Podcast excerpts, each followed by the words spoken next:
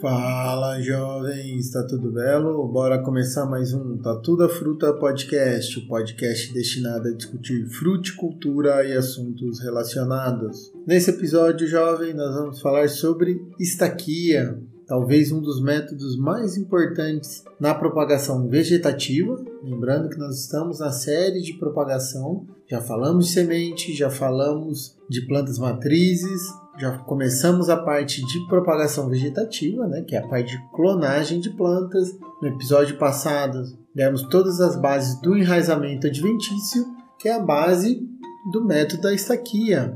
A estaquia nada mais é do que eu pegar um propágulo, um pedaço da planta, normalmente pedaços de tronco ou raízes, e induzirmos o enraizamento. Se nós formos pegar uma definição bonita para o método da estaquia é o método de propagação no qual ocorre a indução do enraizamento adventício em segmentos destacados da planta-mãe, que submetidos a condições favoráveis originam uma nova planta. Que bonito isso, hein, jovem? Basicamente é, eu tirei um pedaço da planta-mãe, faço ter raiz e virar uma nova planta. E quando eu uso estaquia? Primeiro, quando o material tem genética favorável ao enraizamento adventício. Se a genética dele não for boa, se não tiver predisposição genética, é um pouco difícil. Como a gente sabe isso, Tatu? Estudando um cadinho ou testando. No episódio anterior, nós falamos sobre vários aspectos que influenciam a formação das raízes adventícias. Então, um deles é a parte genética, mas tem várias outras coisas que nós temos de levar em conta. Quando que eu vou usar esta aqui, jovem? Muito importante a gente saber.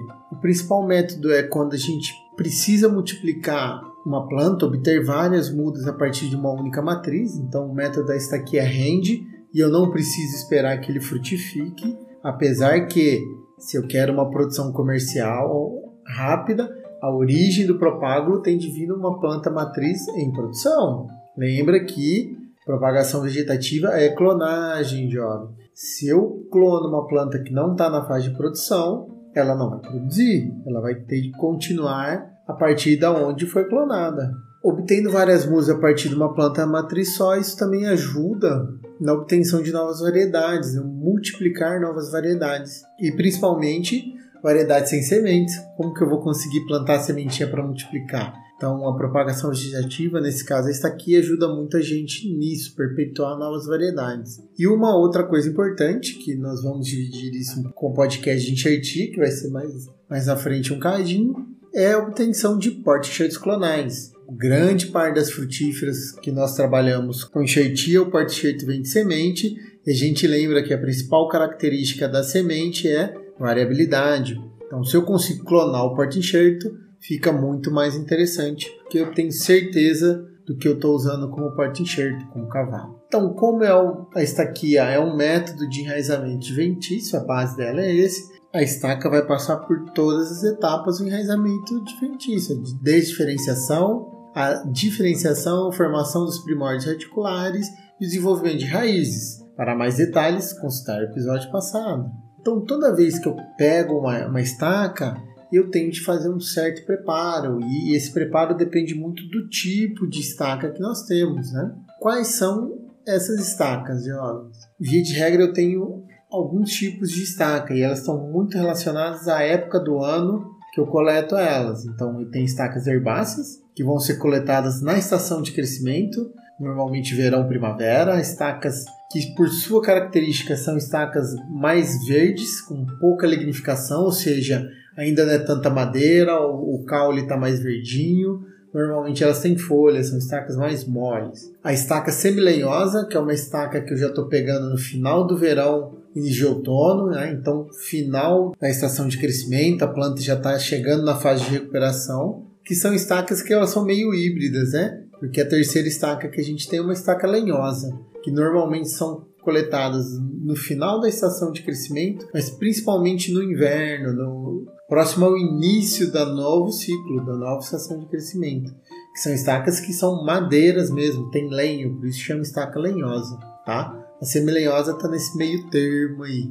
Ela não é tão dura igual uma estaca lenhosa, mas também não é tão mole igual uma estaca herbácea. Ela pode ou não ter clorofila, né? Ser verde, Então são características importantes, tem a ver. E o quarto tipo de estaca que nós temos são estacas radiculares, né?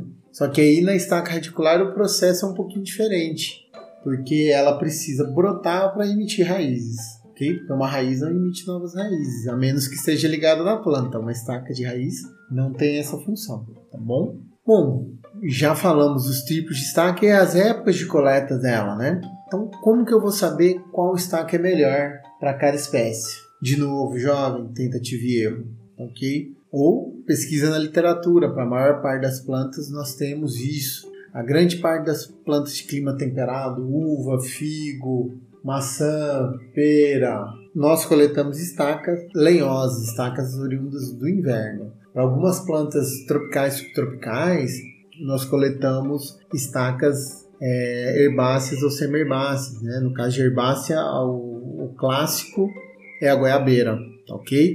E da, da semi-herbácea ou semi-lenhosa, jovem, normalmente a gente usa o termo semi-lenhosa, mas pode ser que em algum lugar vocês vão escutar semi-herbácea. A principal espécie que usa esse tipo de estaca é a oliveira. Mas Tatu, eu já li na literatura que eles estão fazendo estacas herbáceas de citros e está enraizando bem, né? Você é um jovem atualizado nas tendências, o pessegueiro também estacas herbáceas. Então isso vai depender, o tipo de estaca depende da espécie, lógico, já falamos isso, mas o período que a planta se encontra. Lembra, jovem, que a gente falou dos fatores endógenos da planta, quando a gente falou em enraizamento adventício. Então, o potencial genético é uma coisa importante e ele varia ao longo do ciclo da planta. O balanço hormonal também, normalmente as estacas herbáceas ela tem um balanço hormonal mais interessante porque meristema, gema apical está ativa e ela que produz muito auxina, que é um hormônio responsável pelo enraizamento. A estaca lenhosa também ela vai ter mais compostos fenólicos que podem ajudar no enraizamento, são cofatores, mas também podem atrapalhar. Muito composto fenólico, ele pode oxidar a base da estaca e não funcionar bem. Em relação a composto fenólico e hormônio, eu consigo ajudar a minha estaquinha? Consigo. Então, composto fenólico nem tanto, eu posso até usar um antioxidante, é, mergulhar a estaca num, numa água com limão, por exemplo, num suquinho de limão que tem muito ácido cítrico, que é antioxidante, pode ser que ajude. Não é muito comum fazer isso. Mas dá hormônio para ela, auxina exógena, né? Já que interna às vezes ela não tem o suficiente, pode ajudar. Eu coloco mais auxina, mais raiz. Então eu tenho os hormônios que eu posso estar utilizando normalmente. O principal que a gente consegue comprar é o AIB, ácido indol butírico, mas eu tenho várias receitinhas que eu posso estar utilizando. Então, as batatinhas de tiririca, é, água de batata, água de, de broto de feijão, broto de lentilha. Tem várias formas aí que a gente pode estar trabalhando isso aí. E mais para frente, se for de interesse de vocês, posso estar fazendo episódio só de receitinhas para ajudar no enraizamento de estacas na propagação. Então tem como eu trabalhar o balanço hormonal e aí para cada um dos três tipos de estaca, dos quatro tipos de estaca, né? Eu posso estar aplicando uma dose. As doses, principalmente do AIB, que é o que a gente mais usa, né? Elas vão variar de 0 a 3 mil miligrama por litro ou ppm. Quando eu sei qual usar? Bom, estacas que eu já tem alto teor de auxina endógena, eu uso uma dose menor. Estacas que têm dificuldade de enraizamento, eu uso uma dose maior. Outro fator que é interessante a gente pensar no enraizamento é a luminosidade. Luz raiz não gosta de luz, então eu preciso acondicionar a minha estaca, pelo menos a base dela, que é onde eu quero que raiz, com ausência de luz. Outro ponto que eu posso trabalhar também para ajudar a estaca a enraizar melhor é provocar o estiolamento. O que é o estiolamento? Estiolamento eu vou deixar o ramo, né, minha estaquinha, antes de coletar, na ausência de luz, para que o, o ramo cresça bastante e ele fique com as paredes mais finas, né? Quando a gente fala nas estacas, quanto mais lignina, quanto mais madeira tem, mais difícil ocorrer o enraizamento adventício, é, mais barreira para a raizinha quebrar. Então, se eu estiolo, né, a planta cresce rápido e fica fina, não dá tempo dela transformar tudo em madeira, fica menor. Outro fator do estiolamento e da ausência de luz na estaca é que as auxinas são degradadas pela luz, são fotossensíveis. Então, se está estiolado, está com ausência de luz, eu tenho mais auxina endógena, natural na planta. Isso pode ser que ajude a estaca a enraizar.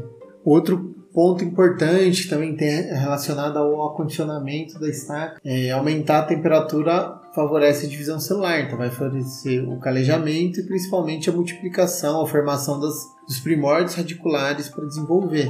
Então, sempre que possível a gente usar um leito aquecido. Umidade também, a umidade do ambiente onde eu estou colocando a minha estaquinha enraizar é muito importante também, jovem, principalmente para as estacas herbáceas e semi-lenhosas. Normalmente elas vão ter folhas. Por quê? A lignina, a formação de lignina, a formação da, do lenho, né, da lenha da, da planta, ela tem muito a ver com o acúmulo de reserva. Então, uma estaca lenhosa, ela tem muita reserva, tem muito açúcar ali, carboidrato dentro, então que permite ela sobreviver mais rápido e permite que ela dê carboidrato para as divisões celulares acontecer, para o enraizamento acontecer. Na estaca herbácea, como ela é muito novinha, e a estaca semileosa é mais ou menos, elas não tiveram tempo de acumular reserva na madeira. Então falta.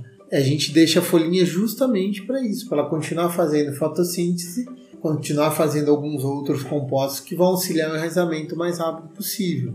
E quanto mais tempo eu preservar essa folha na estaca, mais interessante é. A manutenção de uma umidade alta, acima de 80%, é para quê? Para que eu mantenha a folha fazendo fotossíntese, sintetizando energia para a planta enraizar, para a estaca herbácea, estaca semilenhosa enraizar, e que ela continue fazendo cofatores de enraizamento. Tá? A grande parte desses cofatores são produzidos nas folhas. As estacas lenhosas, a gente não precisa ter tanta preocupação com a manutenção de umidade. Tá? Lógico que eu preciso ter umidade, principalmente na base da estaca. É umidade em jovem, não é encharcamento. Para que a raiz se desenvolva. Em substrato seco, terra seca, não tem desenvolvimento de raiz.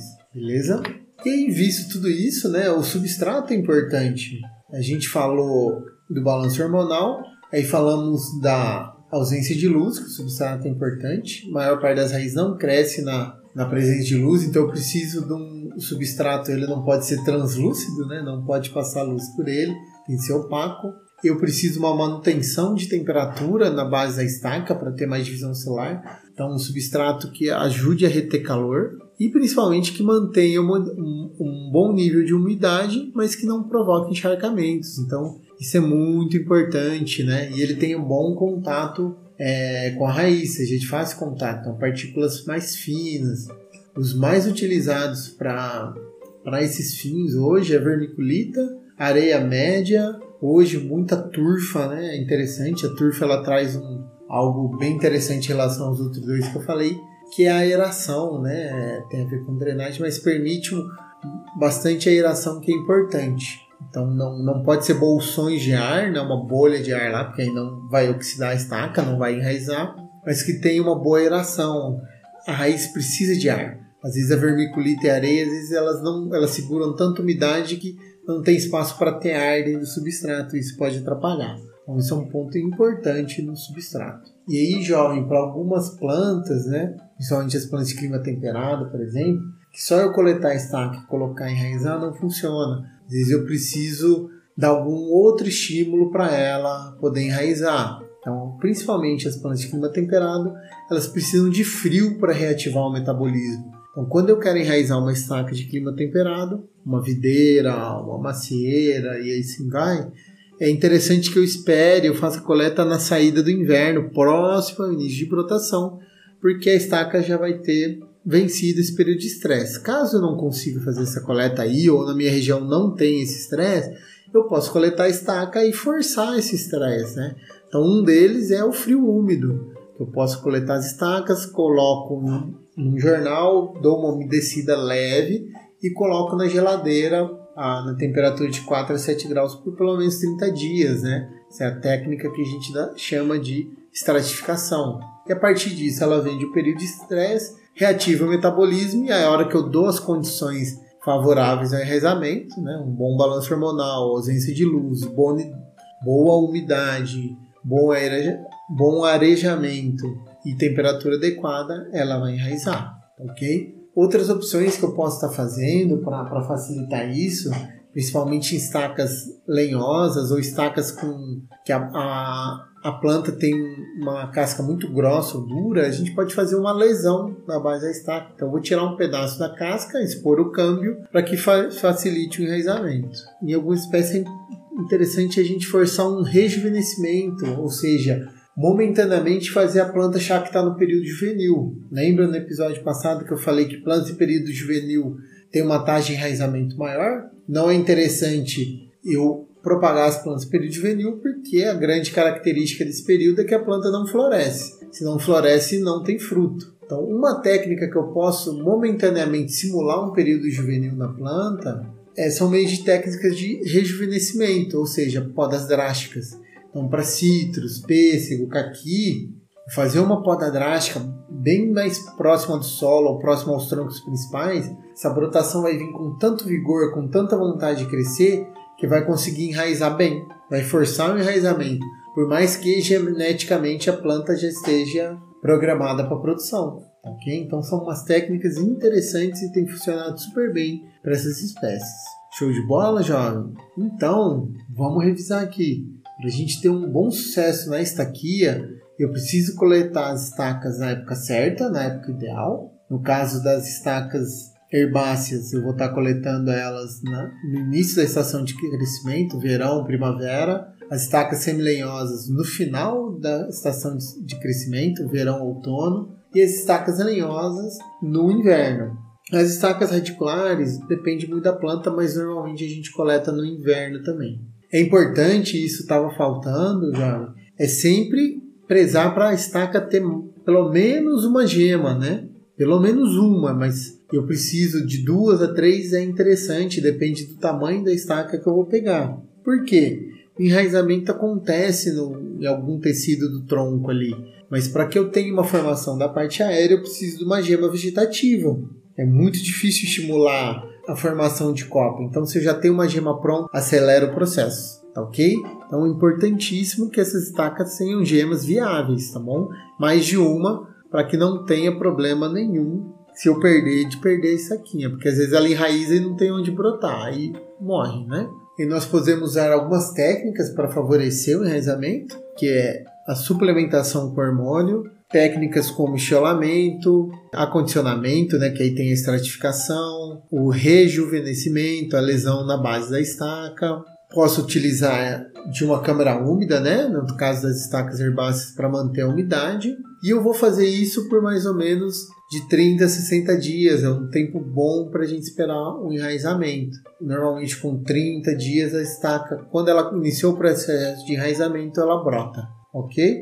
Depois desse tempo, a hora que você vê que o broto firmou e está crescendo, você pode transplantar essa mudinha, né, essa estaquinha, ou direto para o local definitivo, se você conseguir cuidar bem, ou se não para outro recipiente, um saquinho, um vasinho, para ela crescer mais um pouquinho e ir direto para o campo, beleza? Jovem, então um batidão de enraizamento bem básico, mas passando por todos os processos aí. Qualquer dúvida você já sabe, é só procurar o Tatu principalmente no Instagram, mas a gente está no TikTok, no Twitter, no Facebook, tá ok? Tem o um e-mail também. Mande eh, as dúvidas que você tiver ali do episódio. Lembre também de classificar bem no Apple, no Spotify ou no agregador que você utiliza, dá cinco estrelinhas lá pro Tatu, que isso ajuda muito. E compartilhe com os coleguinhas. Show de bola? Então um abraço e até semana que vem.